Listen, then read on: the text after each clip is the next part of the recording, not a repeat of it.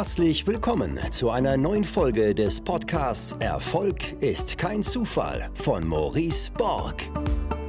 Du wirst in diesem Podcast von den Learnings erfolgreicher Unternehmer, Investoren und anderen inspirierenden Persönlichkeiten profitieren. In Experteninterviews bespricht Maurice Borg mit seinen Gästen das Wichtigste rund um die Themen Aktien, Immobilien, Steuern, Vermögensaufbau und Persönlichkeitsentwicklung.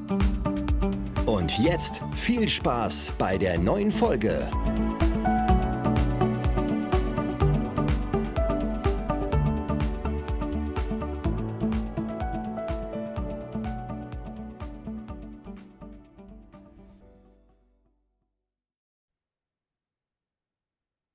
Servus, bevor die heutige Folge losgeht, möchte ich mich erstmal bedanken für die zahlreichen Bewerber, die jetzt auch über den Podcast kommen für mein Netzwerk, die wichtigste Stunde. Da sind wir inzwischen roundabout 600 inspirierende Persönlichkeiten und der Jan hatte mir die Frage jetzt gestellt. Ich mache schon die Routine. Ich bin seit Jahren dabei. Ich bin Unternehmer. Ich weiß, wie wichtig eine Morgenroutine im Leben ist ist dann trotzdem dein Netzwerk was für mich, denn bei der, bei der Durch, beim Durchziehen brauche ich da jetzt keine Unterstützung.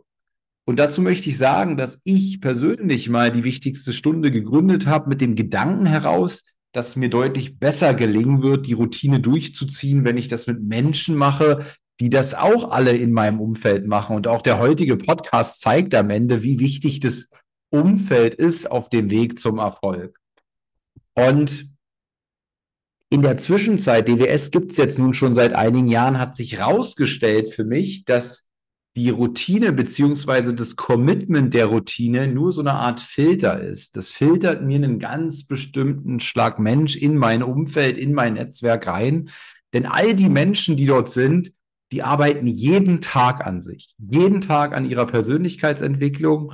Und diese Menschen musst du erst mal finden. Und der Effekt, wenn du auf einmal in einem Raum bist, wo alle diesen Spirit haben, diese Energie haben, diese Umsetzungsenergie mitbringen, ist was ganz Besonderes. Und dafür brenne ich auch so für mein Netzwerk.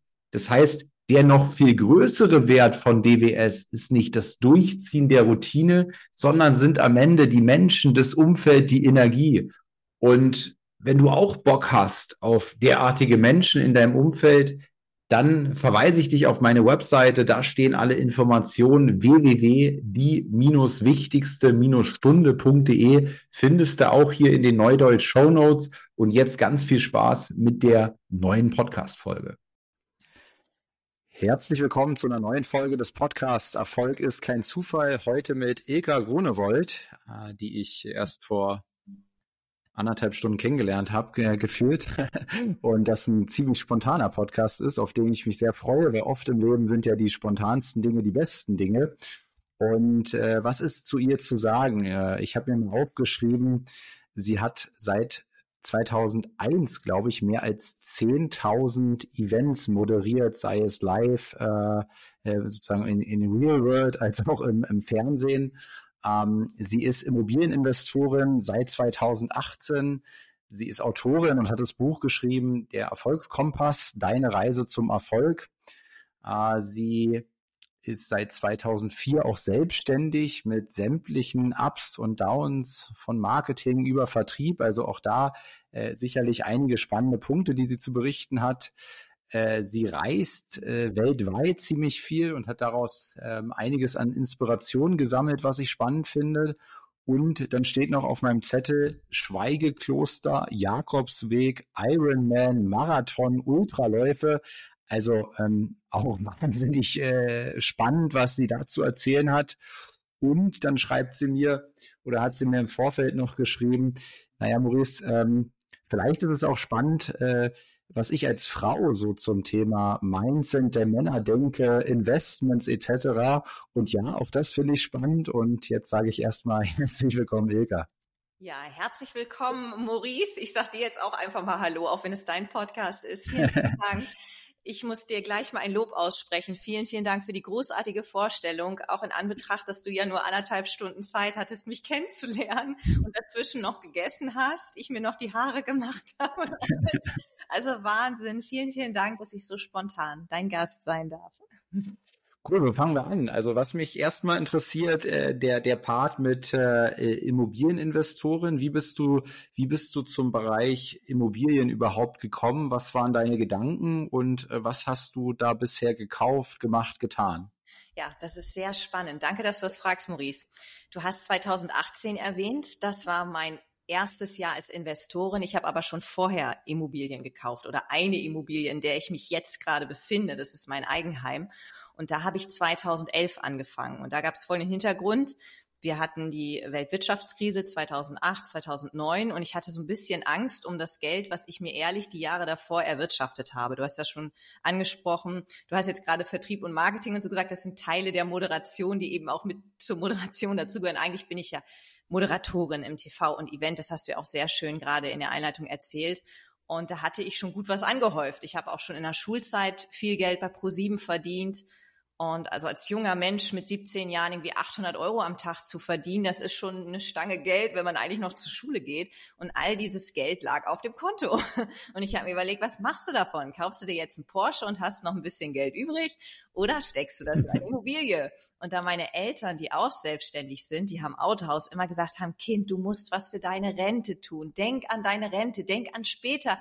Nicht, dass du wie viele Künstler dann kein Geld mehr hast. Ja, so habe ich die Worte meiner Eltern mir auf die Fahne geschrieben und habe mir überlegt, was kannst du machen? Ja, du könntest eigentlich jetzt ein Eigenheim kaufen. Man muss dazu sagen, für alle, die, die diese Zeit nicht mitgemacht haben, 2009, 2010, und vielleicht auch 2011, wo ich dann den Vertrag unterschrieben habe, den Kaufvertrag, das waren Zinsen wie heute oder die waren noch höher. Also ich habe mit 4, noch was finanziert. Ich war nicht die, die gesagt hat, oh, die Zinsen sind gerade niedrig, deswegen investiere ich. Das war überhaupt nicht der Anlass, sondern einfach, ich hatte Angst um mein Geld, um den Euro. Wir hatten damals Griechenland gerettet. Ich sag mal gerettet, ja. Wir haben uns natürlich auch daran bereichert als deutscher Staat, indem wir Griechenland Geld geben und dafür Zinsen kriegen. Aber grundsätzlich haben wir anderen europäischen Ländern geholfen und ich hatte so das Gefühl, oh, vielleicht geht der Euro auch flöten. Vielleicht haben wir eine neue Währung bald. Das war so in meinen jungen Jahren so die Bedenken, die ich hatte. Und da wollte ich vorher das Geld sicher unterbringen. Gleichzeitig habe ich früh erkannt, dass es in Zeiten von Inflation besser ist, Schulden zu haben, weil die werden ja nicht mehr. Also eine 100.000 Schulden auf dem Konto ist 100.000 Schulden und wird nicht zu 300.000 Schulden. Und ja, dann habe ich investiert und das war damals für mich eine Riesennummer, weil wirklich von zehn Banken neun Nein gesagt haben. Also neun haben gesagt, du schaffst das nicht, du bist Künstlerin ja, da bin ich mal interessiert, wer dir das Geld gibt. Also ich bin sehr arrogant behandelt worden, auch unter dem Aspekt, dass ich Frau bin. Deshalb finde ich das Thema Frau auch so wichtig. Deshalb habe ich dir das auch vorher geschrieben. Lass uns mal über Frauen und Finanzen reden. Es wurde dann halt gesagt, ich könnte ja schwanger werden und was weiß ich. Ich bin bis heute nicht schwanger geworden. Ich bin 38. So ganz haben die, die Leute von der Bank nicht gecheckt, mit wem sie es zu tun haben. Aber gut, naja, jedenfalls ist es so, dass das mein erstes Projekt war und das sollte ein Projekt des Lebens werden. Also ich habe ich hab einen Kredit von 600.000 aufgenommen, das mit 24 natürlich viel Geld. Ja, die Immobilie ist heute fast das Dreifache wert, in der ich jetzt gerade sitze. Aber trotzdem, das wusste man ja damals alles nicht. Und ich hatte halt meine 20 Prozent Eigenkapital mitgebracht. Ich hatte damals noch nicht meinen Mann an meiner Seite, der heute an meiner Seite ist. Also ich habe das alles alleine gewuppt. Und ja, eine Bank hat mir vertraut. Ich sage das auch immer so ehrlich, weil ich das auch nicht verheimlichen will. Es war die Sparkasse in Hamburg, ist jetzt keine kleine Bank oder eine No-Name-Bank, sondern eben halt schon eine, eine, große Bank, die viele Künstler unterstützt hat. Also auch die Brüder von Miniatur Wunderland. Ich weiß nicht, ob du die Geschichte kennst von Frederik und Gerrit Braun. Die waren vorher Diskothekenbetreiber und jeder hat gesagt, ja, die machen nur Partys und die bringt's zu nichts. Also so ungefähr. So wurden die auch behandelt. Und dann hat die Sparkasse denen halt den Kredit gegeben fürs Miniatur Wunderland, was heute ein Arbeitgeber ist von ich weiß nicht, wie viele da arbeiten, 60, 70 Leute in der Entwicklung. Ich weiß nur, die haben pro Monat mehrere hunderttausend Euro Kosten in, in diesem kleinen Ausstellungsbereich, weil die einfach ein Riesenteam haben und was Großes aufgebaut haben, ja. Und das war so der Start. Und jetzt springen wir von 2011, wo ich dann überlegt habe, okay, ich will mein Eigenheim, in, in das in das Jahr 2018. Wie bin ich jetzt dazu gekommen, dann zu überlegen, jetzt kaufe ich mal weiter die Zinsen haben sich ja in, ins, ins Null sozusagen katapultiert oder in die Null. Man hat ja fast nichts mehr zahlen müssen für Geld, wenn man Geld haben wollte. 2019 war, glaube ich, das interessanteste Jahr. Ich glaube, 2019 war der Tiefstand, wenn ich so rückblicke. Und 2018 war aber, wie, wie gesagt, auch interessant. Da konntest du auch mit 0,9 Prozent oder so von der Bank 110 Prozent finanzieren. Also du hast sogar noch die, die Notarkosten und alles auch noch bezahlt bekommen. Und da hat mich eine Polizistin in Hamburg inspiriert. Und zwar haben wir eine Jogginggruppe, die heißt Freaky Finance. Das heißt, da sind Leute drin, die machen Optionshandel, die machen ETF-Sparpläne. Also das sind welche, die manchmal nur 200 Euro im Monat investieren und andere investieren 10.000. Und manche verlieren auch schon mal 60.000 Euro im Jahr. Also da ist wirklich alles mit dabei. Und da ist eine eine Dame dabei, die heißt Svenja und die nennt sich Mrs. Goldesel. Vielleicht kennst du die von Instagram als Mrs. Goldesel. Die gibt auch heute Coaching-Programme. Und die ist mit in der Truppe gewesen und hat erzählt, dass sie da ihre sechste, siebte Ferienwohnung auf Amrum kauft und hier und da. So, und dann hat sie auch ehrlich erzählt, was sie netto verdient. Ich meine, das kann man bei Polizisten auch nachlesen. Das ist dann ist offiziell einsehbar. Und dann dachte ich, okay, wenn du mit so wenig Gehalt so viel Immobilien dir aufbauen kannst oder so ein riesen Portfolio dir aufbauen kannst, dann kann Ilka das auch so. Und dann habe ich geguckt und habe erstmal in Ostfriesland in meiner Heimat geguckt, weil der Hamburger Markt war natürlich dann auch schon so besetzt, dass ich irgendwie eine Million wieder in die Hand nehmen muss, wenn ich was kaufen will. Also selbst da, wo ich jetzt drin sitze, die war dann auch schon über eine Million wert. Also das hatte keinen Sinn gemacht, da jetzt in Hamburg zu schauen. Zumindest nicht bei Neubau. Ich hatte halt Erstbezug Neubau. Und dann bin ich nach Ostfriesland in meine Heimat gegangen und habe nach Neubauten geguckt und habe eine Woche später dann was gekauft. Und so fing das dann an. Und dann habe ich überlegt, was brauchst du denn, damit du irgendwie mit 40, 6, 7 Immobilien hast und vielleicht sogar davon leben könntest. Also von den Mieteinnahmen und, und das alles irgendwie sich deckt. Und dann habe ich so ausgerechnet, ja, du brauchst halt so sechs, sieben Immobilien, damit du zumindest so die Fixkosten decken kannst, wenn dein eigenes Objekt abbezahlt ist. Also das, wo ich jetzt drin wohne, ist halt nach zehn Jahren abbezahlt gewesen, so dass, dass ich da dann auch nicht mehr den Kredit da habe. Ja, und dann habe ich gedacht, jedes Jahr ein Investment macht ja Sinn und das habe ich dann auch durchgezogen, wobei ich in Corona ein Jahr ausgesetzt habe. Das hat damit zu tun, dass ich ein Objekt gekauft habe, was noch nicht gebaut war und der Bau hat sich so verzögert und ich wollte immer erst nach Fertigstellung, nachdem Mieter drin sind, das nächste Objekt kaufen. So, und jetzt bin ich gerade dabei, ich warte nur noch auf meine BZA-ID für die KfW-Förderung seit zwei Monaten. Die Energieberater sind leider überlastet, damit ich dann den nächsten Kaufvertrag unterzeichnen kann. Also ich, ich, ich traue mich auch in diesen Zeiten, wo jeder sagt, ah, im Moment ist der Markt, uh, muss mit Vorsicht genießen. Auch jetzt investiere ich weiter, damit ich meinem Ziel näher komme, wenn ich dann in zwei Jahren 40 bin, dass ich dann ja, sechs, sieben Immobilien habe. Also ich habe jetzt halt vier und kaufe die fünfte und fehlt ja nur noch eine. und äh, ja, Svenja kenne ich auch. Mit ihr habe ich tatsächlich auch mal ein Interview aufgenommen, ähm, damals noch als Instagram Livestream, aber ist wahrscheinlich auch in diesem Podcast zu finden. Und da sprechen wir nämlich konkret über ihre äh, Ferienwohnung. Also wer da rein äh, reinhören mag, einfach mal die Folgen hier äh, durchstöbern. Und an dich jetzt noch die Frage, also der Punkt mit der Finanzierung, ich glaube, da können ja viele was auch mitnehmen. Ne? Also wenn du da irgendwie von neuen Banken abgelehnt wurdest und äh, die zehnte wurde es dann, ich glaube, da hätten viele schon aufgegeben nach der äh, ersten, zweiten, dritten, vierten, wann auch immer welche Absage. Ähm, äh, diese, diese ganzen äh, Vorurteile, die dir da auch als Frau entgegengekommen sind, wie hast du die wie hast du die weggesteckt? Ich habe heute schon einen Podcast aufgenommen mit einem Psychologen, der meinte, Reaktanz ist eine, eine Eigenschaft, die er bei sehr vielen erfolgreichen ähm, Menschen beobachten kann. Du hast ja auch in dem Moment Reaktanz gezeigt. Ne? Ähm, äh, wie, wie war das für dich? Ja, Zunächst muss ich erst nochmal Danke sagen, Svenja, dass du mich inspiriert hast, dieses Immobilienimperium aufzubauen. Das wollte ich jetzt erst nochmal loswerden. Ich wollte bei deiner Frage reinrätschen. Jetzt zu deiner Frage. Ja, ich denke, dass ich grundsätzlich ein sehr starker Mensch bin und von meinen Eltern so erzogen worden bin. Ich bin aus, aus Friesland nach Hamburg gekommen mit einem unglaublichen Selbstbewusstsein. Nicht, dass ich jetzt das innere Gefühl hatte, ich kann alles. Nee, ich bin ganz oft auch selbstkritisch, aber ich habe trotzdem eine innere Stärke und gebe nicht auf. Und ich habe so ein paar Mottos zum Beispiel einfach machen ist ein Motto. Das haben ja ganz viele, die erfolgreich sind. Die denken nicht lange nach, sondern machen und dann werden sie dann über Nacht doch dann irgendwie erfolgreich oder was weiß ich. Und dieses einfach machen ist halt mein Motto. Und das zweite ist halt so, aufgeben ist keine Option. Das gilt für mich auch vom Sport. Und ich habe ganz viel halt im Sport gelernt. Deshalb habe ich dir auch zum Ironman kurz ein Stichwort und so geschrieben. Natürlich hat Ironman jetzt grundsätzlich nichts mit einer Finanzierung zu tun und auch kein Marathon nicht. Nur du lernst halt im Sport, dass Aufgeben keine Option ist Und klar, es gibt immer mal welche, die aussteigen beim Marathon, aber dann haben sie für mich nicht aufgegeben, sondern sie haben dann einfach nur ihre Gesundheit geschützt und sie machen ja weiter. Sie sagen ja danach nicht, das war's jetzt, sondern sie werden wieder an der Startlinie stehen. Und das ist mir ja passiert. Ich bin immer wieder abgelehnt worden, so wie beim Marathon, hat nicht geklappt, ich steige aus. Ist übrigens noch nie passiert beim Marathon, aber kann mich auch mal treffen, dass man Magenprobleme hat oder so. Und so muss ich es bei einer Finanzierung irgendwie vorstellen. Und für mich ist da nur ein intrinsischer Wille dadurch nur noch entstanden, noch mehr zu kämpfen, weißt du? Also jeder, der mich schlecht behandelt hat, da habe ich halt wirklich dann gesagt, und in zehn Jahren stehe ich bei euch auf der Matte. Und dann zeige ich euch, dass man das sogar in zehn Jahren schaffen kann, dass man noch nicht mal als Künstler 20, 30 Jahre braucht, um so etwas zu abzubezahlen, weißt du? Und ich habe damals sehr spirituell gelebt. Ich bin jetzt mehr Realist geworden. Ich war zu der Zeit mit 24, 23 extrem spirituell. Ich habe den ganzen Tag irgendwelche Hörbücher zum Thema Spiritualität gehört. Ich bin zur Wahrsagerin gegangen in Hamburg, die Grunner und Ja berät. Also ich habe da ganz verrückte Sachen gemacht. Und dann habe ich mir von The Secret von Rhonda Byrne den Check ausgedruckt, den es in ihrem Buch so als Download-Link gibt von The Secret und habe da 740.000 Euro eingetragen. Weil das war die Komplettsumme, die ich brauchte, um irgendwie alles hier zu bezahlen. So, 740.000 Euro. Natürlich hatte ich 140.000 davon ja Eigenkapital, aber trotzdem, das war ja so die Summe, die ich komplett brauchte.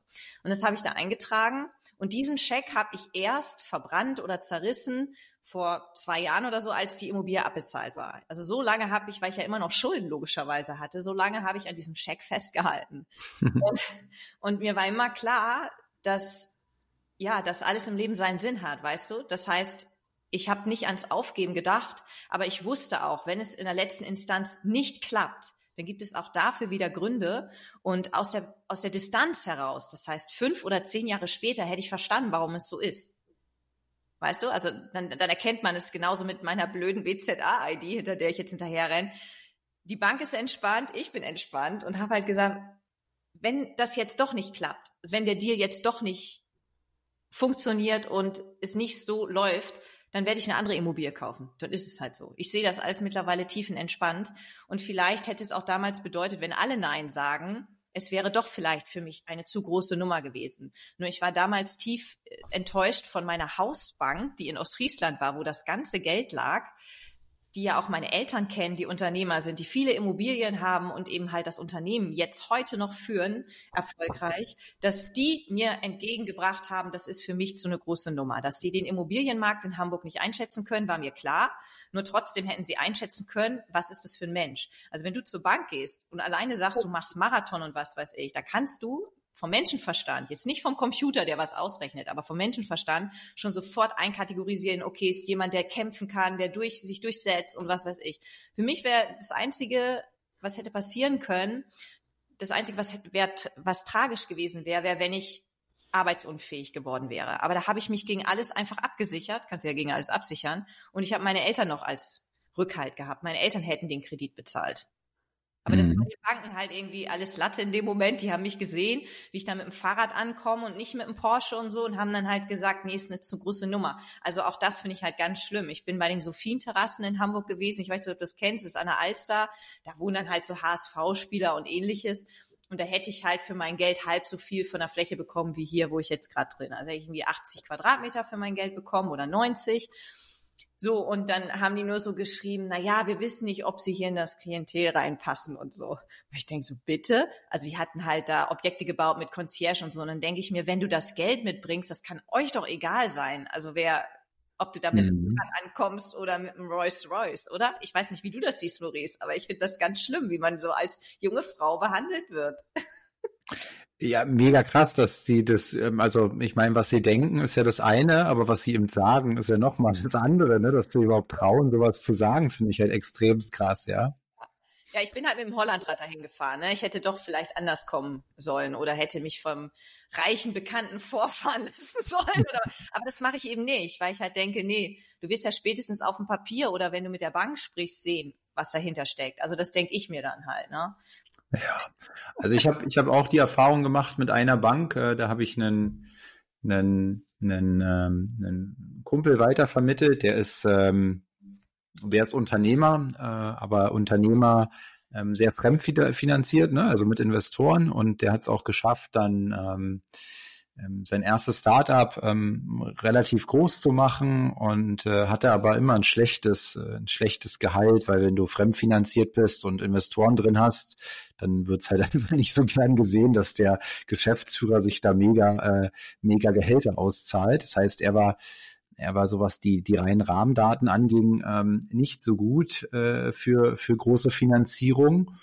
Aber die Bank zum Beispiel, die hat immer das große Ganze gesehen. Die hat dann gesehen, okay, das Forbes Magazine hat ihn dann ausgezeichnet, 30 under 30 und ähm, die haben ihn als Person gesehen, ja, wie er, wie er sich verkauft hat, äh, wie er gesprochen hat und er hat dann gleich, ähm, ich glaube, vier Wohnungen auf einmal in Berlin gekauft oder drei, also ein erster wow. Kredit, ja. Ähm, und das war tatsächlich eine Bank, wo das ging. Äh, viele andere und ähm, die haben gar nicht mehr diese subjektiven Entscheidungsmöglichkeiten auf diesem untersten Level. Wenn du irgendwann professioneller ähm, Investor wirst, ja, eine gewisse Größe hast, dann kommst du dann ja auch auf andere Ebenen da in der Bank, ja, und sprichst nicht mehr mit dem ich sag mal, dem, dem, dem, dem Sachbearbeiter und dieser Sachbearbeiter arbeitet aber häufig nur nach Parametern. Und wenn der, wenn da irgendein Parameter nicht erfüllt ist, so wie jetzt bei dir, da werden wahrscheinlich äh, Künstler, ne, Moderat Moderatorin fällt dann irgendwie unter Künstler, fällt dann irgendwie unter äh, Selbstständigkeit alleine, ähm, fällt unter unsicher, ne? Und dann ähm, leuchten die, die, die, die Warnmelder da einfach pauschal rot, so stelle ich es mir zumindestens jetzt vor. Ne? Ja. Ähm, was waren, was waren jetzt äh, bei für dich so im Immobilienbereich die, die wichtigsten Erkenntnisse jetzt der letzten Jahre, also gerade in Hinblick auf ähm, das Investorendasein und nicht das ja. Eigenheim? Ja, eine Sache muss ich noch ergänzen, auch zu ja. deinem Kumpel. Es war dein Kumpel, glaube ich, den du gerade erwähnt hast, ja, der dann in, in, in Berlin investiert hat. Was mir gerade noch so in den Sinn kam, es war auch so lustig, alle haben damals immer damit argumentiert, dass wenn ich einen Mann hätte, dann würde sich das ja schon wieder einfacher gestalten. Also wenn ich verheiratet wäre wobei jede zweite Ehe in die Brüche geht. Ja, meine Ehe ist nicht in die Brüche gegangen bis heute. Trotzdem war das immer so ein Argument oder auch die Zinsen würden besser werden, wenn ich noch einen Mann hätte, der arbeitet oder so. Ja, also der festangestellt ist. Mein Mann war immer festangestellt, der ist nicht selbstständig. So und dann hatte ich den Mann und wollte den als Waffe quasi nutzen, bessere Zinsen zu kriegen. Und dann haben wir gesagt, oh, ich habe einen Schwaben als Mann und Schwaben sind immer eine sichere Bank und hier und da. Ne? Und dann hieß es immer, naja, Frau Grunewold, Sie haben so eine gute Bonität, das hat jetzt auch keine Auswirkungen. Aber ich denke, Sie haben früher mich immer schlecht behandelt und gesagt, wenn ich einen Mann habe, kriege ich gute Konditionen. und jetzt habe ich den Mann und der ist wirklich, der hat halt nicht die Schulden, wie ich sie durch die Immobilien habe. Und dann heißt es, nö, den wollen wir nicht kennenlernen, weil das verändert fast nichts, 0,1 Prozent oder so. Und das weißt du selbst, wenn du eine Immobilie vermietest und als Investment kaufst, die Zinsen setzt du ja ab. Und wenn es dann marginal sich da verschiebt um 0,1 Prozent, ist es auch nicht mehr so interessant, ja. Wäre natürlich interessant, wenn man sagt, statt 4 Prozent Zinsen zahlen sie nur noch 1,8 oder so, aber so ist es eben nicht, ja. Das heißt, alle, die darauf vielleicht spekulieren, dass man als Ehepaar bessere Zinsen kriegt, Pustekuchen. Also das äh, hängt natürlich auch damit zusammen, ob beide arbeiten oder nicht, ne? aber so bei mir war so die Lage, dass sie dann gesagt haben, pff, interessiert uns jetzt auch nicht mehr. Ja, was sind meine größten Learnings? Ich habe ja auch Freundinnen, übrigens eine großartige Freundin, die empfehle ich dir später auch noch. Ich nenne noch nicht ihren Namen, weil du musst ja etwas schauen, ob für den Podcast dann genau die richtige ist. Eine Investorin aus Berlin. Und wir tauschen uns ja alle aus. Und wir haben alle unterschiedliche Modelle. Und bevor ich mein Modell dann dazu erzähle, ganz kurz zum Learning, zu deiner Frage. Mein größtes Learning ist, dass die erste Immobilie die schwerste ist. Wenn du erstmal eine hast und dich dann gut beweist, dann kannst du da auch schön weiterarbeiten und weiter dein Portfolio aufbauen. Und dann ist auch noch mal ein Learning, was ich hatte. Es macht nicht Sinn, immer wieder neue Banken anzuschreiben. Ja, also es ist auch, man sollte es eh nicht bei zu vielen Banken machen. Ne? Nicht, dass dass, dass sich das dann auch auf einen negativ auswirkt. Aber so grundsätzlich hatte mal irgendwann die Idee, ich hole mir noch ein Zweit- oder Dritteingebot Angebot ein. Und das Problem ist, dass die Banken immer mehr Unterlagen wollen. Ja, früher wollten sie wirklich nur so mal von, vom Steuerberater einmal die Steuererklärung aus dem letzten Jahr. Und heute ist das fast pro Bank für mich ein Drei-Stunden-Akt. Ja, also dass ich drei Stunden alles raussuchen muss, weil ich ja jetzt auch, ich muss immer von jeder Immobilie die ganzen Grundbuchauszüge und alles Mögliche und immer dann up to date nochmal einen aktuellen Grundbuchauszug besorgen. Das ist also je mehr man hat im Portfolio, desto mehr Aufwand wird es. So, und ich hatte dann nochmal mit einer anderen Bank dann gesprochen und die hat mich dann gelockt, erstmal mit guten Zinsen von 0,6 Prozent. Das ist jetzt auch so zwei, drei Jahre her. Und dann habe ich aber am Ende gemerkt, die wollen sich so viel Sicherheiten von den anderen Immobilien holen, dass ich das auf keinen Fall unterzeichnen kann. Also sie wollen dann irgendwie drei Objekte als Sicherheit für eins, äh, was irgendwie nur ein Drittel oder Viertel Wert hat, wo ich sage, das ist ja schön, da wäre ich ja schön blöd, wenn ich das jetzt unterzeichne. und ja, und dann habe ich gemerkt, dass am Ende des Tages meine Hausbank die gleichen Konditionen mir gibt. Also es macht nicht immer Sinn, so viel Banken da zu vergleichen. Da muss man halt gucken. Hm, für mich ist halt immer noch der Aspekt, ich bin selbstständig, für mich zählt jede Minute. Ja, ich investiere jetzt hier in den Podcast, weil ich Bock darauf habe. Ich könnte jetzt auch arbeiten und Geld draus machen. Ich sage es jetzt mal so hart. Für dich gilt das Gleiche. Mein Mann zum Beispiel ist festangestellt. Er beschäftigt sich manchmal zehn Stunden mit einem Thema, wo ich sage, das kann ich mir gar nicht erlauben. Das kostet mich so viel Geld, zehn Stunden mich mit einem Thema zu beschäftigen. Das muss ich entweder outsourcen. Das ist halt auch so eine Sache. Das kann man sehr gut bei Svenja lernen. Svenja hat auch irgendwann mit ihren Ferienimmobilien angefangen, sich Personal zu holen. Und sei es jetzt angefangen beim Putzpersonal. Also ja, sie hat ja da ein anderes Modell als ich. Ja, und hat dann Dinge outgesourced und das kann man natürlich anfangs mit einer Verwaltung machen, dass man seine Immobilien über eine Verwaltung laufen lässt. Dann hat man das schon mal vom Hals. Und das habe ich halt einfach gemerkt, gewisse Dinge muss man outsourcen oder auch einfach dann akzeptieren. Ich mache diese Vergleiche mit den Banken nicht. Wenn meine Bank mir was Vernünftiges anbietet, dann greife ich zu. Und wenn ich dann im Nachhinein erfahre, du hättest bei der und der Bank noch minimal bessere Konditionen gekriegt, dann denke ich mir auch, ja, aber ich hätte wieder einen mega Aufwand betrieben, ja. Und das, das ist nicht immer zielführend. Deswegen, deswegen wäre so für die Zuhörerinnen und Zuhörer mein Tipp, vielleicht eine Vergleichsbank mal am Anfang und vielleicht da auch ein zweites Angebot irgendwann bei der zweiten Immobilie einholen. Aber dann, wenn man dann merkt, okay, die Hausbank macht schon ein gutes Angebot, dann denke ich, kann man der Bank vertrauen. So, und jetzt zu den Modellen. Mein Modell ist eben nicht Ferien, so wie bei Svenja. Bei Svenja hat sich das, glaube ich, auch so herauskristallisiert, weil die hatte ursprünglich auch eine Wohnung noch in Göttingen, die sie jetzt auch noch in der Vermietung hat. Hat sie wahrscheinlich auch erzählt. Sie hat in Hamburg ja auch gelebt und ist dann nach Amrum gegangen und hat sich auf dieses Ding Ferienimmobilien fokussiert, hat aber eben vorher auch Eigenheime gehabt und, und oder allgemein auch in der Vermietung Immobilien gehabt. Also ein größeres Portfolio mit ihrem Mann, glaube ich, sogar zusammen. Und ich habe immer auf Neubau gepocht. Das ist dann fünf, sechs Mal so teuer. Ja, dann kriegst du eben nicht für 50.000 Immobilie, sondern reden wir über 300.000. Aber du hast halt fünf Jahre Ruhe. Und das ist für mich ein riesen Mehrwert, weil ich gesagt habe, ich möchte mindestens bis Mitte 40 in meinem Job Vollgas geben.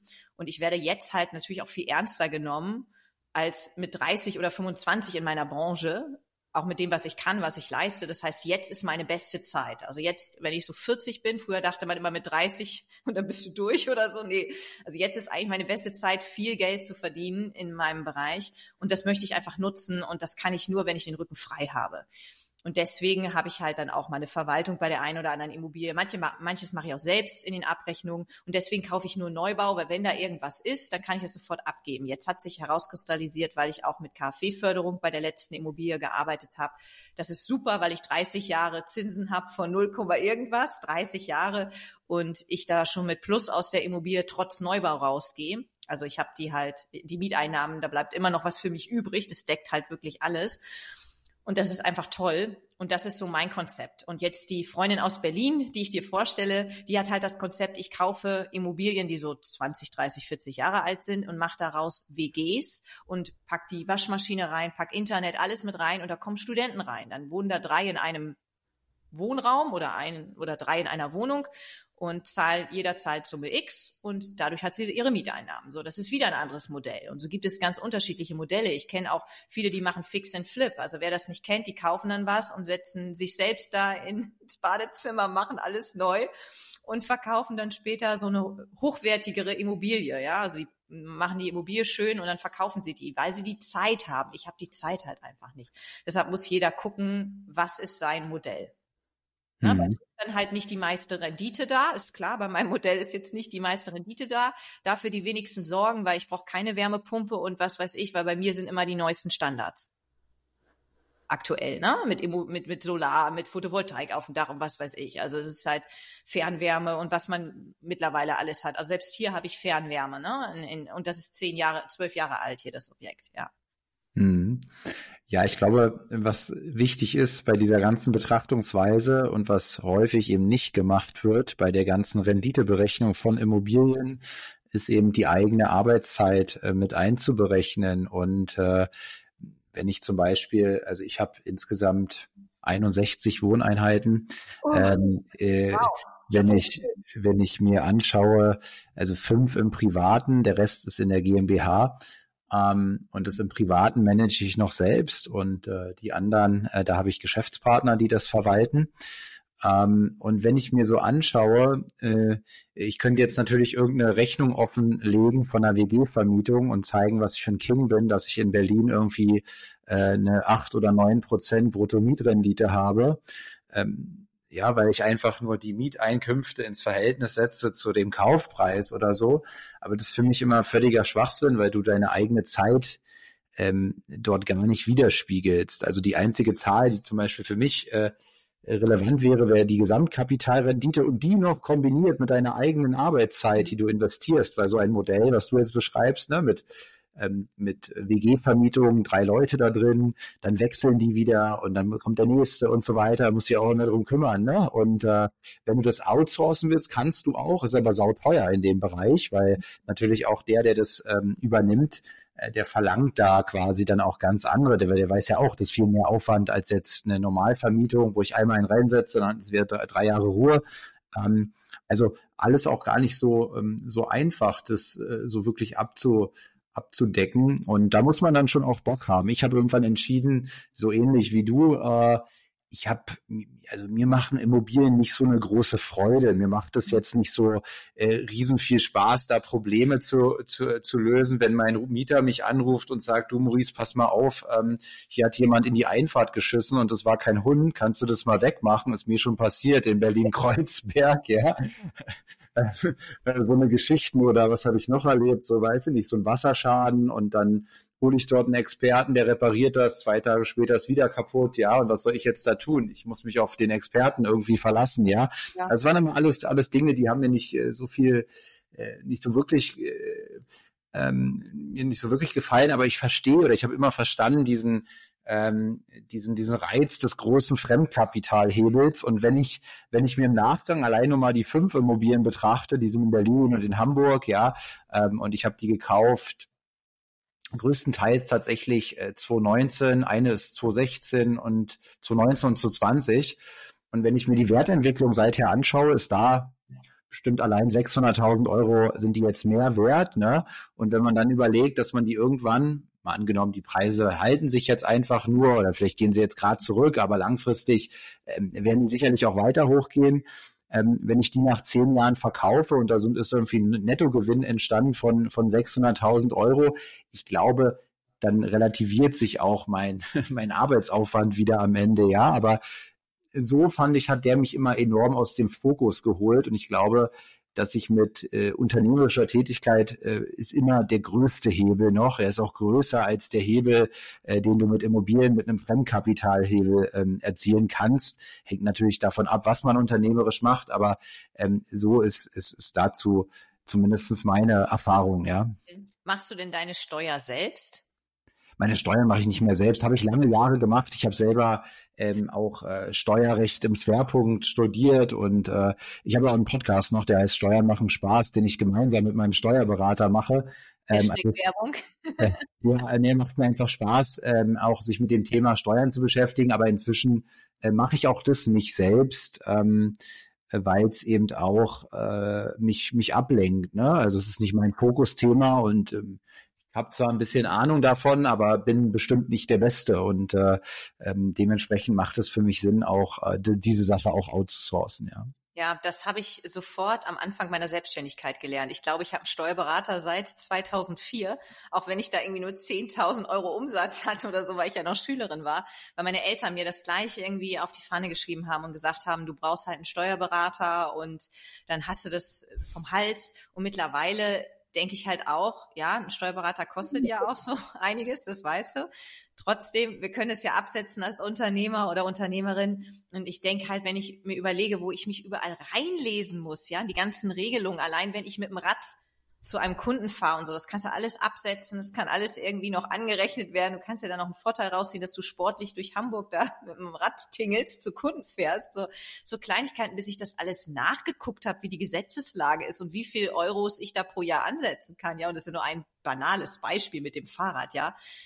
Das ist es mir, die Zeit ist es mir nicht wert. Da zahle ich lieber das Geld und habe das vom Tisch und ich weiß halt gerade, wenn es um Immobilien geht, irgendwann kannst du das doch nicht mehr alles selbst machen. Das ist mhm. mit den ganzen gesetzlichen Änderungen, Regelungen. Deshalb bin ich froh, das habe ich vom, mir vom Hals geschafft. Ja, also meine Erfahrung ähm, ist so ein bisschen äh, vielleicht eine andere. Ich glaube, oft löst es es gar nicht zu sagen, ich nehme Steuerberater, weil ich einfach mitbekommen habe, dass viele Steuerberater äh, gar nicht das sind, was man denkt, was Steuerberater sein sollten. Ja, also für mich äh, müsste das für mich müsste ein Steuerberater ein Steueroptimierer sein, ja, der irgendwie proaktiv dafür sorgt, dass ich ähm, weniger Steuern zahle, der mich proaktiv darauf hinweist, welche Konstrukte, welche Möglichkeit, meinetwegen das mit dem Fahrrad jetzt, ne, dass der proaktiv ähm, auf mich zukommt und sagt, hey Maurice, äh, gesehen, du fährst immer Fahrrad oder so, da habe ich eine Idee, ja. Aber häufig, das, was ich erlebt habe, auch im, im Austausch mit ganz, ganz vielen Menschen, ist, dass Steuerberater im Grunde ein bisschen die Buchführung machen und das machen, was du ihm hinlegst. Und wenn du ihm sozusagen keinen Beleg hinlegst, ja, von, ähm, sagen wir mal, von deinem Fahrrad jetzt in dem Beispiel, dann, dann, dann, dann erzählt er dir gar nichts was vom Fahrrad, ja. Ähm, und das ist, glaube ich, äh, die, äh, die große Krux. Die Top-Leute werden das machen, aber ähm, wie in allen Berufen sind natürlich auch im Beruf des Steuerberaters die meisten eben einfach nur Durchschnitt und nicht besonders Weltklasse, ja. Ähm, und deswegen glaube ich, dass es, und deswegen machen wir auch zum Beispiel den Podcast, ich glaube schon, dass es sinnvoll ist, so ähm, Grundaspekte des Steuerrechts äh, schon zu verstehen und seine Möglichkeiten zu kennen, um dann wiederum auch den Steuerberater immer mal wieder zu challengen. Guck mal, ich habe das gehört, guck mal, ich habe das gehört. Ähm, wann macht ein neues unternehmerisches Konstrukt Sinn oder so? Wenn ich das alles nicht weiß, ja. ähm, ist oft schwierig. Oder ich habe einen Weltklasse-Mann so wie, oder Frau, so wie du vielleicht. Das weiß ich nicht. Ne? Nee, Weltklasse nicht. Ich bin dann ja. eher die, die sagt, hier können wir da was machen. Dann sehe ich bei Instagram ETF-Sparplan, hier kannst du noch Steuern sparen und so. Und dann gehe ich auf den Steuerberater zu und sage, wissen Sie was, ich habe doch einen ETF-Sparplan. Können wir da nicht noch Steuern zahlen? Äh, zahlen nicht sparen, wollte ich sagen. ja, ja. ja. Ja, spannend. Und äh, sag mal, äh, du hattest äh, schon mal angerissen, auch Ironman, äh, Marathon. Wie kommt denn das? Ultraläufe, wie bist du dazu gekommen? Ja, ich bin ursprünglich Tänzerin gewesen. Ich bin mit drei Jahren zum Ballett geschickt worden, weil ich eine Hüftdysplasie als kleines Baby hatte und mit einem Jahr operiert worden bin. Dann hieß es immer für die Haltung, schicken Sie Ihre Tochter mal zum Ballett. Hab ewig getanzt, habe mit 16 dann auch in der Tanzschule gearbeitet da das erste Geld eben verdient, was auf Konto gelandet ist und gespart wurde. Ja, und dann in Hamburg habe ich irgendwann gemerkt, als Zumba aufkam, das nicht mehr meins. Und da bin ich vom, vom Kumpel aus dem Fitnessstudio, der eigentlich dato noch gar nicht mein Kumpel war, bin ich, glaube ich, sogar in einer Sauna angesprochen worden, ob ich nicht mal eine Alster joggen will. Und dann sind wir um die Alster gejoggt. Am ersten Tag einmal rum, das sind 7,4 Kilometer. Am zweiten Tag zweimal und am dritten Tag dreimal. Das heißt dann am dritten Tag schon Halbmarathon. Das ist natürlich schon eine Leistung, aber langsam. Und davor konnte ich immer nur maximal drei Kilometer laufen, dann hatte ich Seitenstechen, weil ich immer viel zu schnell losgerannt bin. Deshalb war Laufen nie meins. Und so bin ich dazu gekommen. Und die meisten, die laufen, die werden das bestätigen. Es muss zwar nicht immer höher, schneller, weiter sein, nur man merkt dann irgendwann ist Marathon was Normales, was vorher so unerreichbar war. Ist vielleicht bei dir bei den Immobilien auch so, da sagst du dann, oh, zehn Immobilien, boah, sind das viele, ja, am Anfang deines Investments. Dann hast du zehn, dann sagst du, naja, 30 wären schon cool oder so. Ne? Das ist, das ja. ist Geld. Man, man ist da nie so wirklich gesättigt. Und dann kam ich irgendwie auf die Idee, weil ich diesen Satz gehört habe, einmal musst du nach Biel, diesen 100 Kilometer Lauf in Biel mitzumachen. Dann kam ich zurück und ich hatte den gewonnen in meiner Altersklasse, obwohl ich dafür null trainiert habe. Ich bin einfach nur mal zweimal Marathon gelaufen, habe gesagt, es muss als Training reichen. Zwei Marathons müssen reichen, irgendwie 100 Kilometer zu absolvieren, ein paar Monate oder Wochen später. Ja, und dann kam mein Nachbar an, der irgendwie fünf, sechs Mal Ironman gemacht hat. Ja, Ilka, wenn du das schaffst, dann schaffst du auch einen Ironman. So und so hat sich das dann irgendwie potenziert. Es kam immer wieder was dazu. Und dann habe ich diesen Ironman gemacht und es war ja dann nur ein Duathlon 2018, weil die Blaualge in Hamburg aktiv war. Deswegen bin ich dieses Jahr wieder gestartet, um das Schwimmen noch dabei zu haben, um wirklich meine Rechnung auch zu begleichen.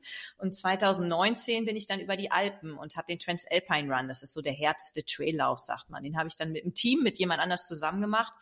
Ja, und dann hast du halt immer neue Ideen und Herausforderungen, die du dann dankend annimmst. Und ich glaube, dass das maßgeblich natürlich auch für den Job sich positiv auswirkt. weil man weiß, man kann Ziele erreichen. Ich meine, ich konnte bis dato, ich konnte vor 2018 gar nicht kraulen. Dann habe ich es ein bisschen geübt, um da irgendwie mit Brust und Kraulen da durchzukommen. Dann musste ich ja nicht schwimmen.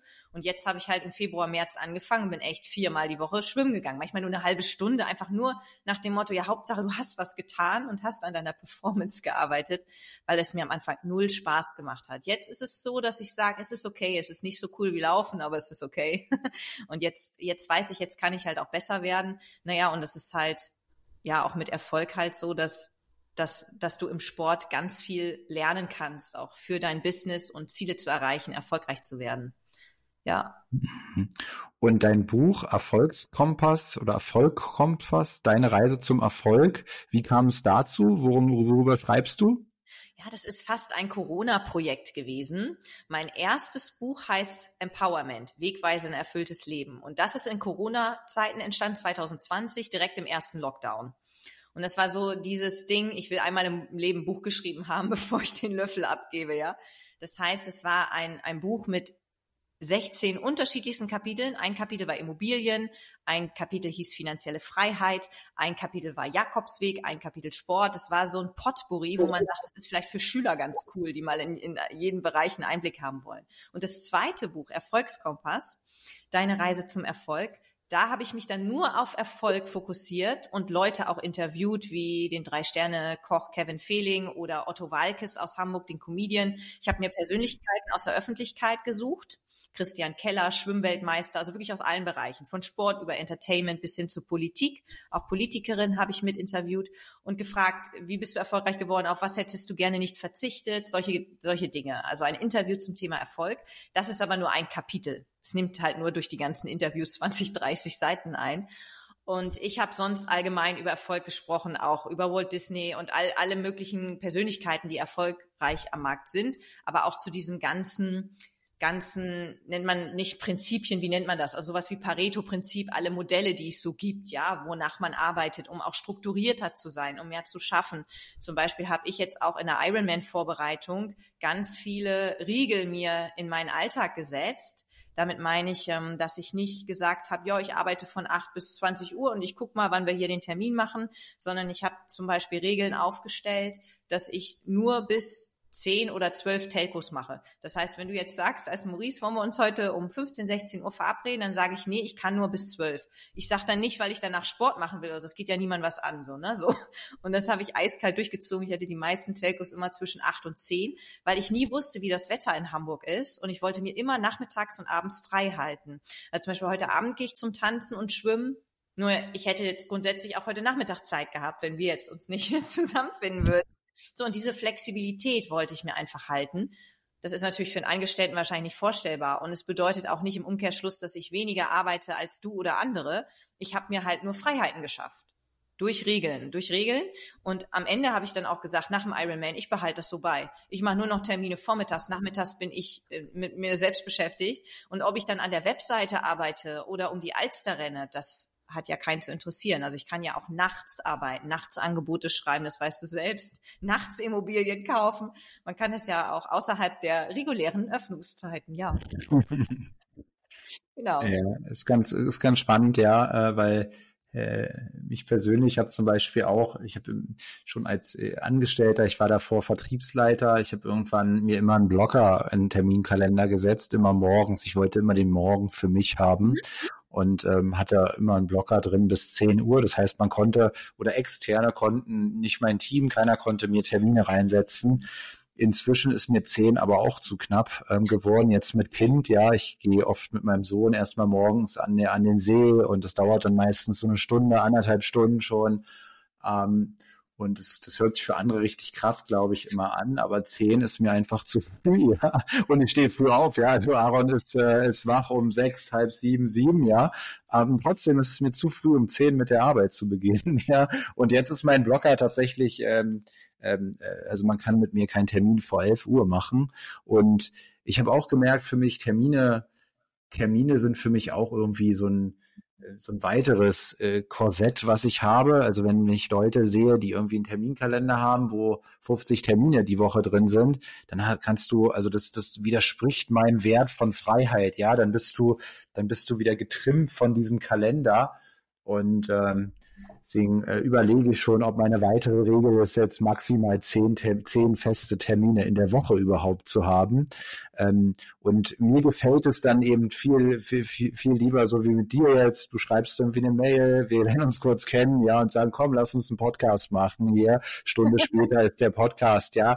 Das ist für mich so, so, so ein freies Gefühl. Hätte ich jetzt, manchmal spreche mit Leuten, ich interviewe viele erfolgreiche Menschen auch, ähm, und der Erfolg bedeutet ja für viele was anderes, ja. Und für einige bedeutet Erfolg eben ähm, ein Unternehmen zu haben mit 300 Mitarbeiter. Für andere bedeutet Erfolg irgendwie äh, 100 Millionen zu besitzen, ja. Aber was ich ganz oft feststelle, ist, dass die eins nicht haben, was ich habe, nämlich äh, diese Freiheit eben ähm, nicht diesen Kalender zu besitzen. Ja, das ist für mich zum Beispiel wiederum ähm, ein, ein großes Erfolgskriterium, ja. Genau, ich hatte diese Woche einen Termin, der war gestern. Und ich versuche meine Kundinnen und Kunden mittlerweile auch fast zu erziehen. Normalerweise bin ich ja, oder nicht normalerweise, ich bin Dienstleister. Das heißt, ich habe denen zu folgen, was die für Wünsche und Anregungen haben. Und ich versuche aber schöne Vorschläge zu machen, die mir Freiraum geben. Zum Beispiel glaube ich, dass wir die Hälfte der Telcos in die Tonne kloppen können. Und ich habe manchmal Telcos, da sitzen acht Leute drin, wo sechs einfach nur die ganze Zeit zuhören müssen, wo ich denke, oh, die Armen, die brauchen eigentlich gar nicht dabei sein. Und das habe ich dann gestern auch gesagt, weil es dann nach der Telco hieß, wann treffen wir uns denn wieder? Und dann habe ich so gesagt, es ging um eine Veranstaltung im August, und dann habe ich gesagt, na ja, ich habe ja extra die Nacht vorher den Leitfaden erstellt. Das heißt, ich könnte eigentlich so morgen auf die Bühne, wenn wir jetzt nicht noch Änderungen hätten, wären noch ein paar Sachen, die offen sind bis Ende August. Das habe ich bewusst gemacht, damit wir auf dieser Basis heute einmal sprechen. Was sind noch offene Punkte? Und dann machen wir den Rest per E-Mail. Das war dann so erstmal, das mussten sie erstmal schlucken. Und dann dachte ich, ja, ich möchte ja nicht eure Zeit rauben. Also natürlich, es geht ja auch um meine Zeit, aber das verkaufe ich da nicht so, sondern sage, ich möchte ja nicht eure Zeit rauben. Ich möchte, dass wir alle Freiräume haben. Wir sollen uns alle um unsere Familie, ums Essen und andere Sport und Sachen kümmern können. Und ich glaube, die Hälfte fand es auch cool, dass ich die jetzt nicht zur nächsten Telco verhaftet habe. Und dann hat aber der eine gesagt, dann mein Ansprechpartner, ja, dann eine Woche vorher telefonieren wir oder machen wir noch mal eine Telco eine halbe Stunde. Und dann habe ich gesagt, ja, statt Telco können wir auch einfach telefonieren und dann besprechen wir noch mal die, die letzten Dinge, die letzten Änderungen, die angefallen sind. Alles andere machen wir zwischenzeitlich per E-Mail. Das hat übrigens den riesen Vorteil. Also erstmal, wir können halt auch nachts die E-Mail beantworten, ja, für uns jetzt so als Maurice und als Ilka.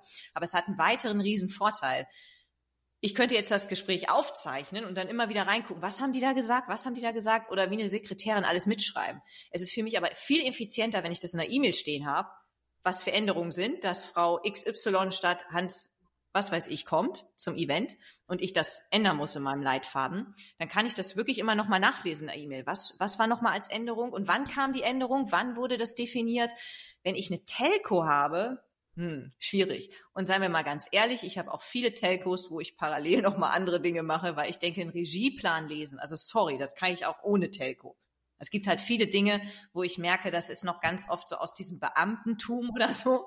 Das haben wir immer so gemacht und wir sind alle hier beschäftigt. Wir müssen etwas tun für unser Geld.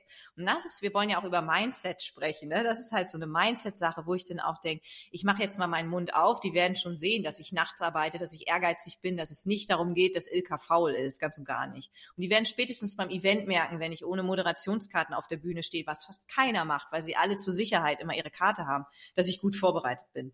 Ich muss dann halt performen bei dem Event. Da muss ich halt zeigen, dass ich vorher alles richtig gemacht habe. Nicht, dass man mir nachsagt, hätten wir mal mehr Telcos gemacht. Also das darf halt nicht passieren. Ne? Ich muss halt denen so das Gefühl vermitteln, dass sie sagen, okay, wir vertrauen der Frau Grunewold, die wird auch mit einer Telco klarkommen und braucht nicht ihre zwei, drei Telcos. Und so schaffe ich das. Jetzt ist ja Juli, jetzt ist nicht viel los. Jetzt hatte ich echt nur eine Telco diese Woche.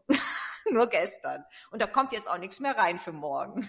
Mhm. Ja, war gut. Und, und was hast du noch, du hast gerade das Thema Mindset nur angesprochen. Was sind da so deine, ähm, deine wichtigsten Beobachtungen in dem Bereich? Ja, ich habe ja einfach machen schon gesagt.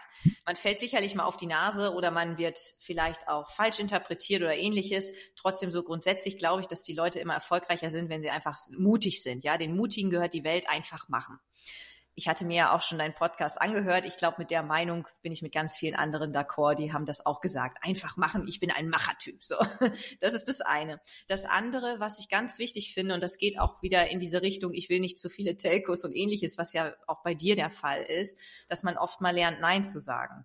Man denkt dann immer, dass man arrogant rüberkommt oder, oder ähnliches man braucht sich auch nicht immer rechtfertigen. Ich sage immer, ein Nein ist ein Ja zu sich selbst. Und deshalb ist es wichtiger, öfter Nein zu sagen, weil man sich selbst schützt. Und am Ende, wir haben, wir haben ein Energielevel, wir haben Energiekapazitäten, wir haben einen Tag von 24 Stunden. Und am Ende ist halt die Frage, wie gehen wir mit uns um? Ja, was, was machen wir mit uns, damit es uns gut geht? Was stresst uns? Für mich bedeutet Stress nicht viel Arbeit, sondern Stress entsteht immer dann, wenn jemand mich nervt. Das heißt, du kannst mich auch 18 Stunden vom Computer setzen und sagen, schneide das Video, Ilka, wenn ich da Spaß dran habe, ziehe ich die 18 Stunden durch. Dann sage ich nicht, oh, ich kann nicht mehr, dann hole ich mir einfach eine Tüte Haribo mit Zucker und dann geht's weiter. So, das heißt, sobald ich da Süßigkeiten habe, kann ich die ganze Nacht durcharbeiten. Das kann ich alles vom Energielevel hinkriegen. Wenn du mich aber wegen irgendeinem Kleinkram nervst, ja, so äh, angenommen, du wärst das Finanzamt oder du wärst Nein, so schlimm ist das Finanzamt jetzt auch nicht. Aber du bist halt jemand, du vergisst die Rechnung zu überweisen. Ich nerv dich ständig. Wann kriege ich das Geld? Wann, ne? So, so, du kennst die ganzen Dinge. Wahrscheinlich auch durch deine Mieter und Mieterin beispielsweise wenn du dahinter so Kleinkram hinterherrennen musst oder dich dann mit jemandem kloppen musst, weil du stellst 38 Cent in Rechnung pro Kilometer und die wollen aber nur 20 Cent bezahlen, weil sie im Ministerium sind. Und du denkst, das kann es nicht sein. Du stellst irgendwie eine Rechnung über zigtausende von Euros und jetzt reden wir über 100 Euro, wo wir uns jetzt deswegen die Köpfe einschlagen wollen. Sowas nervt mich halt. Das sage ich ganz ehrlich. Und das sind Dinge, die mich dann am Ende stressen. Und ansonsten ist mein Leben, um wieder zum Positiven zu kommen, sehr schön. Und ich liebe das Leben. Und ich umgebe mich mit guten Menschen. Das ist auch wichtig fürs Mindset. Du bist ja immer so die Summe deiner Freunde sozusagen oder deines Umfeldes. Müssen ja nicht alles Freunde sein. Manche sind gute Bekannte, die Familie. Ja, und da ist halt das Umfeld für einen selbst auch wichtig. Und nur das Umfeld, das zeigt ja auch meine Geschichte, hat mich ja auch dazu bewogen, in Immobilien zu investieren. Ich habe jetzt zu der Svenja jetzt nicht mehr so viel Kontakt. Ich sehe sie natürlich immer bei Instagram, aber sie ist ja nicht mehr in Hamburg. Nur wir sind damals halt jede Woche zusammen gelaufen und sie war auch nicht nie eine, eine richtige Freundin oder so. Sie war einfach eine Bekannte, mit der ich um die Alster gejoggt bin. Und die hatte mich dann inspiriert und sie ist dann ja trotzdem ein Teil meines Umfeldes, ne? Und ein Umfeld beeinflusst einen halt. Das finde ich halt fürs Mindset auch nochmal Ganz, ganz, ganz wichtig. Ja, und ansonsten finde ich wichtig, dass man sich Ziele setzt, so wie ich die dann sagen will mit 40, ich habe irgendwie sechs Immobilien. Wahrscheinlich sind es dann auch mehr bis 40, mal gucken. So, und, und dass ich da irgendwie von gerade so auf Hartz-IV-Niveau von leben könnte, so ungefähr, von dem, was übrig bleibt. Mal schauen. Ja, ich meine, was, was die Einheiten angeht, jetzt, ähm, jetzt zum Beispiel von mir, ich habe ja privat in äh, Berlin und Hamburg gekauft, diese fünf in der GmbH investieren wir ganz viel in, äh, in Ostdeutschland. Ähm, da hast du Preise, kaufst ein Mehrfamilienhaus für den Preis, äh, wie in Hamburg ähm, eine Vierzimmerwohnung kostet. So. ja, also das ist wirklich äh, sehr, sehr krass, äh, äh, was du da teilweise bekommst, wenn du nur diese eine, dieses eine Investment jetzt bisher machst in so A-Lagen oder so etwas. Ne? Deswegen ist dann der reine Vergleich sozusagen, ich habe jetzt so viel Einheiten, du hast so viel. Ähm, der ist, der ist nicht sinnvoll. Das ist so ein bisschen Äpfel mit Birnen-Vergleich jetzt in, in, in, in meinem Case, ne? Das muss man dazu sagen. Ähm, ist wieder ein ganz anderer Ansatz. Ich bin gespannt. Ich habe ja da auch äh, Geschäftspartner, äh, die der, die da sehr äh, bestrebt sind.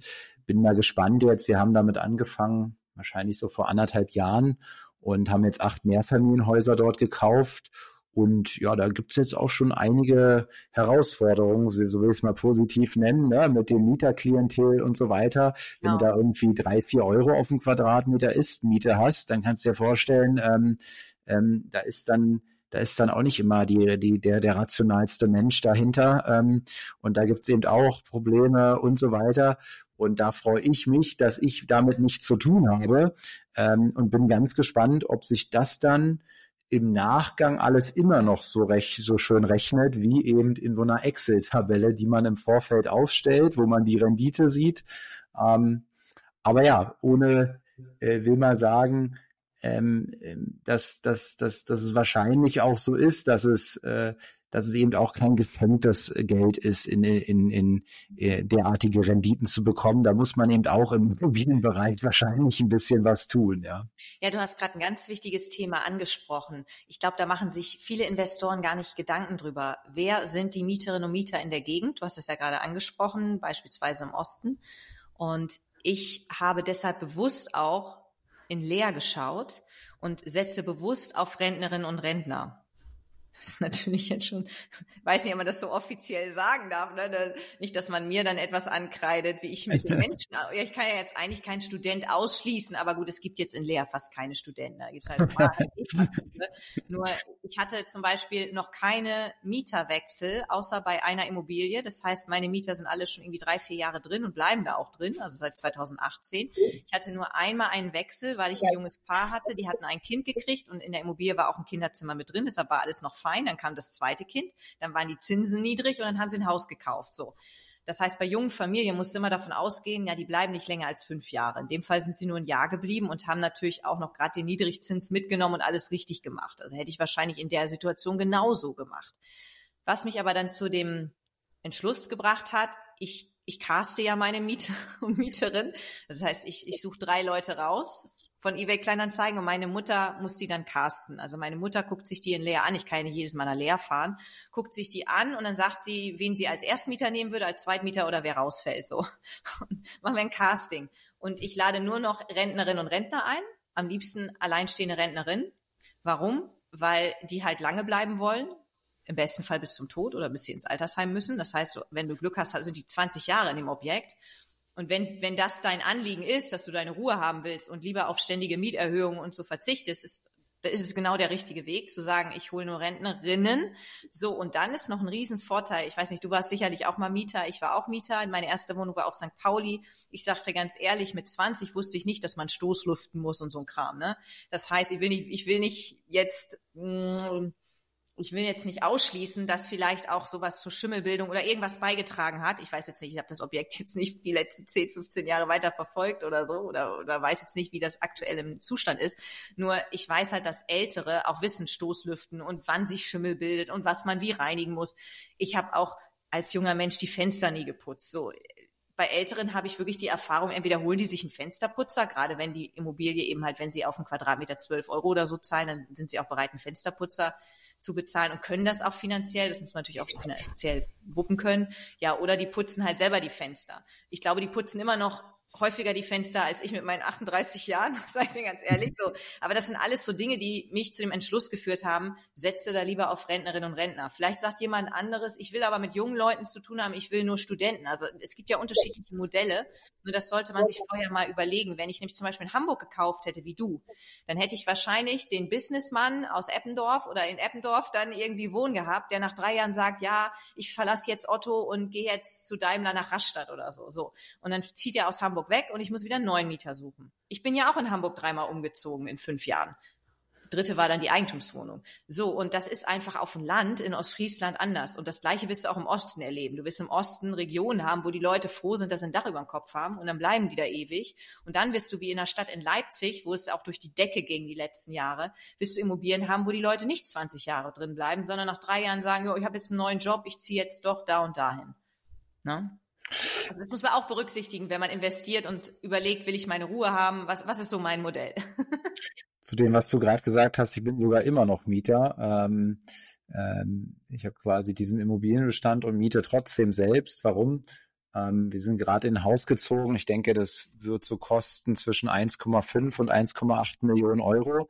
Und ähm, dieses Haus hat eine Miete von 3000 Euro kalt wenn man jetzt mal rechnet bei den, bei den derzeitigen Zinsen bei einer 6% Annuität, also sagen wir 4% Zins, 2% Tilgung und ich würde 1,8 Millionen oder sagen wir auch nur 1,5 für den runterhandeln und so weiter, ähm, sagen wir mal 1,5 Millionen würde ich das Ganze kaufen, wäre ich bei einer ich denke so bei 9000 Euro monatlich an, äh, an Kreditkosten. Und das im Verhältnis jetzt mal zu setzen mit 3000 Euro kalt, ähm, das heißt, da ist irgendwas entkoppelt aktuell, ja, auf diesem Markt hier. Ähm, und da miete ich lieber und ähm, habe dann auch gesagt, äh, ist jetzt unser erstes Haus so, mal gucken, ob uns das Thema Haus auch so gefällt. Gefällt uns mega, aber ähm, das war ja vorher auch nicht so klar. Ne? Und ähm, bei meiner persönlichen Weiterentwicklung also wenn ich vergleiche, wo ich heute stehe und wo ich vor fünf Jahren stand, ist eine massive Entwicklung in ganz vielen Bereichen, in meinem Kopf, mhm. äh, in meinem Vermögen, also in, in ganz vielen Situationen, in meinem Mindset. Ne?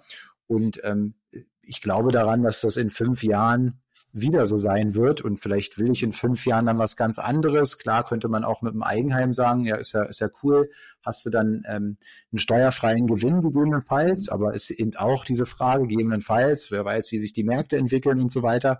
Also deswegen, ähm, ich miete da tatsächlich immer noch und sehe das auch wirtschaftlich äh, derzeit als den äh, besseren Case, wenn man denn weiß, mit seinem Geld ähm, was anzufangen. Ne? Wenn man jetzt sagt, weiß auch nicht, wie ich jetzt 1,5 äh, Millionen unterbringen kann irgendwo, ähm, dann glaube ich, kann man auch gut kaufen gerade ähm, oder in so Lagen wie Berlin ein Haus äh, sicherlich auch äh, langfristig nicht so verkehrt. Ich habe nochmal abschließend, wir sind ja jetzt schon fast bei einer Stunde, das interessiert mich aber nochmal mega, deine Erfahrung mit dem äh, Schweigekloster, weil ich bin ja so ein, so ein Handy-Junkie. Ähm, ähm, und bei mir rattert die Birne den ganzen Tag. Ich, äh, ich, ich mache ja selbst auch eine, eine Routine, ursprünglich meine Morgenroutine nach dem Modell von Miracle Morning. Irgendwann dann mit Kind uns habe ich gemerkt, der Autor sagt, die erste Stunde des Tages für niemand anders außer dir selbst. Ähm, ja, das war früher in meinem Leben tatsächlich so, als ich Miracle Morning gemacht habe. Dann kam Aaron, dann war die erste Stunde des Tages häufig für ihn, ja. Und ich musste irgendwie andere Lösungen finden. Aber ich meditiere zum Beispiel schon sehr lange und sage immer so, das ist die, die wertvollste die wertvollste Tätigkeit meiner Routine, aber paradoxerweise auch die am meist vernachlässigste, also die, die ich am ehesten mal skippe von den ganzen Tätigkeiten. Ähm, und deswegen glaube ich, dass so ein Schweigekloster mal genau das Richtige wäre für einen Mensch, der Bildschirmzeit am Handy neun Stunden dreißig hat. Ähm, ähm, ja, also schon, äh, schon krass pro Tag. Ähm, äh, wie war diese Erfahrung? Wie kam es dazu? Und ähm, ja, kannst du das empfehlen? Vielleicht kannst du uns, uns ein bisschen beschreiben. Erst vorab, ich glaube, meine Bildschirmzeit ist sechs Stunden noch was. Ich sitze aber auch mehr vom Rechner als am Handy. Das ja. Wenn ich über Amazon bestelle, ich kann hm. das übers Handy, ich mache das über den Rechner und ich gucke mir auch Webseiten am Rechner an. Ich bin da noch wirklich oldschool. Ich mache das nicht am Handy, deshalb komme ich nur auf die sechs Stunden. Die gehen dann für WhatsApp, Instagram, solche Sachen weit drauf. So, und jetzt aber die Frage, bei dir habe ich so rausgehört, du willst was ändern, weil du, glaube ich, denkst und weißt, es tut dir gut. Für mich ist es so, um auch zum Schweigekloster gleich die Brücke zu schlagen, mich belastet Social Media nicht. Ich finde es auch nicht schlimm, nur noch hübsche, tolle, gefilterte Leute zu sehen. Es gibt ja viele, die da psychisch unterleiden. Nee, ich finde, ich lasse mich eher inspirieren und nutze dann auch einen lustigen Filter oder was weiß ich. Und wenn es mich stresst, kann ich es einfach liegen lassen. Also ich bin, ich bin gerne Handy-Junkie und ich muss auch nicht Digital Detox machen. Also mir würde das nichts bringen. Ne? Ich kann das. Ich habe auch mal eine Zeit lang immer sonntags aufs Handy verzichtet, so auf Facebook und so. Aber das ist mir jetzt mittlerweile alles Latte, weil ich merke, für mich ist es wie eine Rauchen, ja. Also manche Leute gehen eine rauchen, die gehen vor die Tür und ich daddel halt am Handy rum. Das, ist, das bedeutet bei mir, wenn ich irgendwie in der U-Bahn bin, daddel ich am Handy rum. Wenn ich beim Joggen an einer Ampel warten muss, hole ich kurz das Handy raus, check kurz und mach's wieder rein. Während ich jogge, gucke ich aber nicht aufs Handy, logischerweise. So. Und jetzt zum Schweigekloster. Das heißt, meine Intention war jetzt nicht ins Kloster zu gehen, um das Handy liegen zu lassen, habe ich zwar gemacht, aber das war nicht die Intention, sondern ich wollte immer mal schweigen, weil das bedeutet ja, du darfst nicht reden. Und es ist für jemanden, also erstmal für eine Moderatorin, die damit ihr Geld verdient, natürlich eine riesen Herausforderung. Und das Zweite ist, dass eine Frau ja so 8000 Wörter am Tag hat und ich rede auch noch mit dem Hund viel, das heißt, ich komme wahrscheinlich auf 10.000. Das heißt, mit meinem Mann und Hund komme ich so auf 10.000 Wörter oder Wörter am Tag. Das heißt, noch eine größere Herausforderung, ja. Und da hatte ich die Idee, auch in der Corona-Pandemie, alles war dicht, aber so ein Kloster war offen, zumindest mit FFP2-Maske konntest du da durch die Gegend rennen habe ich mir überlegt, 2020, das Jahr, wo ich auch das Buch gerade veröffentlicht habe, das erste Buch Empowerment, dass ich im Juli eine Woche nach Nützschau gehe. Das ist hier in der Nähe von Lübeck. Das heißt von Hamburg nur 40, 50 Minuten mit den öffentlichen Verkehrsmitteln oder mit dem Auto. Und da bin ich dann hingefahren nach Nützschau in der Nähe von Lübeck und habe dort eine Woche verbracht. Und dann gibt es da zwei Bereiche. Einmal den Bereich, da darfst du reden. Und dann gibt es den Bereich, wo du schweigst. Und ich habe mich halt für den Schweigebereich entschlossen. Du kriegst so einen Pater dir zugeordnet. Dem habe ich aber dann gleich gesagt an der Rezeption, sobald wir die Rezeption verlassen, ich rede nicht mehr mit ihm, weil ich bin zum Schweigen hier. Und dann sagt er, ja, alles gut, alles gut. Wenn was ist, soll ich mich melden. Und dann gehst du da dreimal am Tag zu, zum Gebet, wenn du willst. Also ist keine Pflicht. Kannst du halt essen und du kannst halt drumherum um das Kloster, kannst du halt einen Jakobsweg gehen, der, der ist da angedockt, zufälligerweise so. Und das habe ich für mich einfach gemacht, um zu wissen, was passiert denn mit dir, wenn du gar nicht redest. Das macht halt ganz viel mit dir. Natürlich denkst du mehr nach, ist ja logisch, ne? aber es hochinteressant ist, und das habe ich von ganz vielen Geschäftsleuten, die das so als Burnout-Prävention machen, gehört. Wenn die eine Woche in so einem Kloster waren, sind die danach nicht nur unkaputtbar, sondern du brauchst danach keinen Schlaf mehr. Ich habe danach die Tage immer nur so zwei, drei Stunden Schlaf gebraucht, total krass. Und ich kann dir nicht sagen, woran das liegt. Vielleicht, weil ich im Schweigekloster auch mehr geschlafen habe, weil irgendwann wird dir langweilig. Ich habe halt nicht am Handy irgendwas gemacht. Ne? Das war noch zu, das kannst du natürlich. Du musst ja nicht dabei reden. Du kannst ja WhatsApp schreiben. Du musst ja nicht reden. Aber ich habe tatsächlich gesagt, nee, Laptop nehme ich nicht mit. Ich gucke nur in E-Mails aus beruflichem Interesse. Das heißt, ich beantworte vielleicht meine E-Mail, die wichtig ist. Ansonsten bin ich einfach nicht ansprechbar und nicht da. Ich gehe nicht bei Facebook rein oder bei, bei LinkedIn und Xing, sondern ich bin offline. Und das habe ich dann einfach mal durchgezogen. Und für mich, weil du ja auch gefragt hast, so, das interessiert dich, für mich war es so dieses Energie auftanken. Das heißt, ganz viel Energie bekommen. Es geht nicht darum, dass du es durchhältst, mit dem Handy mal nicht rumzudaddeln oder so. Das war natürlich meine Challenge, nicht zu reden. Das war aber ganz einfach. Weil wenn du Leute um dich rum hast, die auch nicht reden und du hast nur eine kleine Bubble, die redet, ist es noch einfacher. Ja, weil du ja nur Leute um dich rum hast. Es waren nur ein ganz paar, die geredet haben und da musst du dann nicht kurz konzentrieren, dass du dich nicht mit ins Gespräch mit einbringst. Und dann machst du da eine schöne Erfahrung. Und ich wollte halt auch nochmal Gott eine Chance geben, einen Platz in meinem Leben zu bekommen. Hat er nicht bekommen. Ich bin halt dreimal am Tag ins Gebet gegangen und wollte halt wissen, ob ich vielleicht da noch irgendwas Greifbares finde. Ich bin ja auch konfirmiert und alles. Ne? Also ich hab, bin getauft, konfirmiert und diesen ganzen, bin dann irgendwann aus steuerlichen Gründen aus der Kirche raus, wie so viele andere auch und habe überlegt, gebe ich der Kirche noch mal eine Chance. Nur für mich ist halt das Problem mit der Kirche, ja, ich gehe auch Jakobswege und dann hast du ja irgendwie einen spirituellen Bezug und vielleicht auch zu Gott einen Bezug. Nur das Problem an der Kirche und an dem Konstrukt Glaube und Kirche ist für mich so nicht mit meinem Mindset übereinstimmend, denn du musst immer Sünden vergeben, ja? Wir vergeben die Sünden, wir machen dies, wir machen das und es gibt so viele Menschen, die großartiges machen, die Menschen helfen, ja, die in der Ukraine aktuell helfen und Menschen da irgendwie das Leben mitretten oder versuchen zu helfen.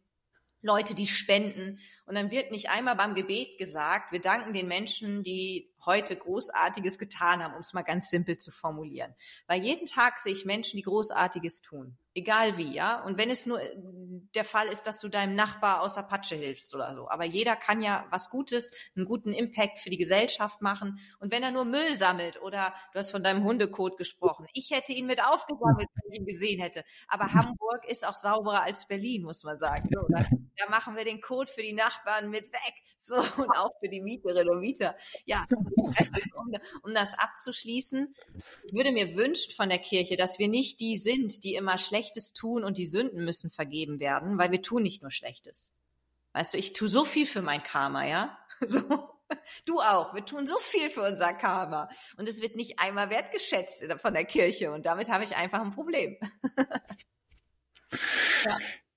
Ja, das, äh, das, was du, was du noch meintest mit dem Handy, fand ich einen schönen, äh, einen schönen Ansatz. Ich finde, ich finde auch, dass äh, Social Media und Handy und alles, es wird immer sehr äh, nur in die eine Seite beleuchtet. Ich persönlich habe über dieses Gerät ähm, vieles in meinem Leben aufgebaut, ja, äh, äh, mein gesamtes Netzwerk, in dem äh, gerade äh, über 600 Menschen drin sind, all diese Menschen kenne ich durch äh, durch mein Handy, ja, ich habe so viele Freundschaften, ähm, also äh, ich sehe es so ein bisschen so, das ist wie ein, wie ein Werkzeug, ne? wie ein Hammer. Ne? Du kannst mit dem Hammer auch jemandem auf den Kopf schlagen und Mörder sein oder du kannst mit einem Hammer, gut, da bin ich jetzt handwerklich nicht so begabt, ein Haus bauen, ja. Ich weiß nicht, ob der Hammer dafür reicht, ja, aber du kannst ihn halt als sinnvolles Werkzeug einsetzen und so ähnlich sehe ich es am Ende ähm, mit dem, mit dem Handy auch. Ich glaube, ein gewisses Bewusstsein ist schon ganz sinnvoll und das wäre eben mein Gedanke auch, äh, so wie du sagst, du bist Moderatorin und redest immer ganz viel,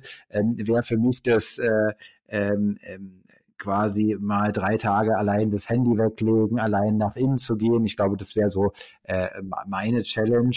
Und äh, mit Blick auf die Uhr haben wir tatsächlich Stunde fünf, äh, sind wir schon über der Stunde. Wo, wo kann man dich erreichen, wenn man sagt, man möchte dir folgen, wenn man sagt, hey, auch in Bezug auf Moderation, die hat dir so klar geredet, die, äh, die will ich jetzt buchen hier für mein Event, ja, wo kriegt man dich? Wenn man meine Handynummer haben will, dann fragt man Maurice. das ist ja meine Handynummer. Du hast mich ja gleich angerufen. Gut, nein, Scherz beiseite. Man findet mich fast überall. Ich glaube, ich bin nur bei Snapchat nicht. Du findest mich bei TikTok, wobei ich da nicht wirklich aktiv bin. Du findest mich bei Instagram, bei LinkedIn, bei Xing, bei Facebook. Ich bin auch überall wirklich jeden Tag mindestens einmal eingeloggt. Also selbst bei Xing bin ich noch täglich eingeloggt und schau mal rein und antworte dann auch am gleichen Tag. Ja, ich glaube, man findet mich überall, man kommt nicht um mich herum. Ne? Also, also selbst wenn du mal googelst, Ilka Grunewold, findest du sofort alles, auch bei Amazon findest du die Bücher all das Verrückte, was ich mache, siehst du bei YouTube, wenn du einen Eindruck haben möchtest. Ja, und wenn du dich coachen lassen willst, wie du schon gesagt hast, Maurice, man kann mich gerne anfragen. Ich mache für Unternehmen Rhetorik-Coaching, Medientraining, ich richte Filmstudios ein, mache ganz viele verrückte Sachen neben der Moderation und bin ansonsten natürlich eigentlich komplett ausgelastet, weil ich für den Sport viel Freiraum brauche. Ich habe ja auch noch einen Mann und habe jetzt nicht das Kind, aber den Hund. Und dann hat man viel zu tun, bin auch noch auf Kreuzfahrtschiffen unterwegs. Vielleicht sehen wir uns mal auf der MS Europa eins oder zwei oder auf den AIDA-Schiffen mal schauen. ja. Sehr cool, Ilka. Dann sage ich besten Dank. Schön, dass du dich gemeldet hast. Fand ich einen sehr coolen Austausch heute und an euch die Bitte, den Podcast gerne zu teilen, eine Bewertung abzugeben und ansonsten, ja, je nachdem, wann ihr den Podcast hört, eine gute Nacht, einen guten Morgen, guten Mittag, guten Appetit, was auch immer und bis zur nächsten Folge. Ciao. Ciao.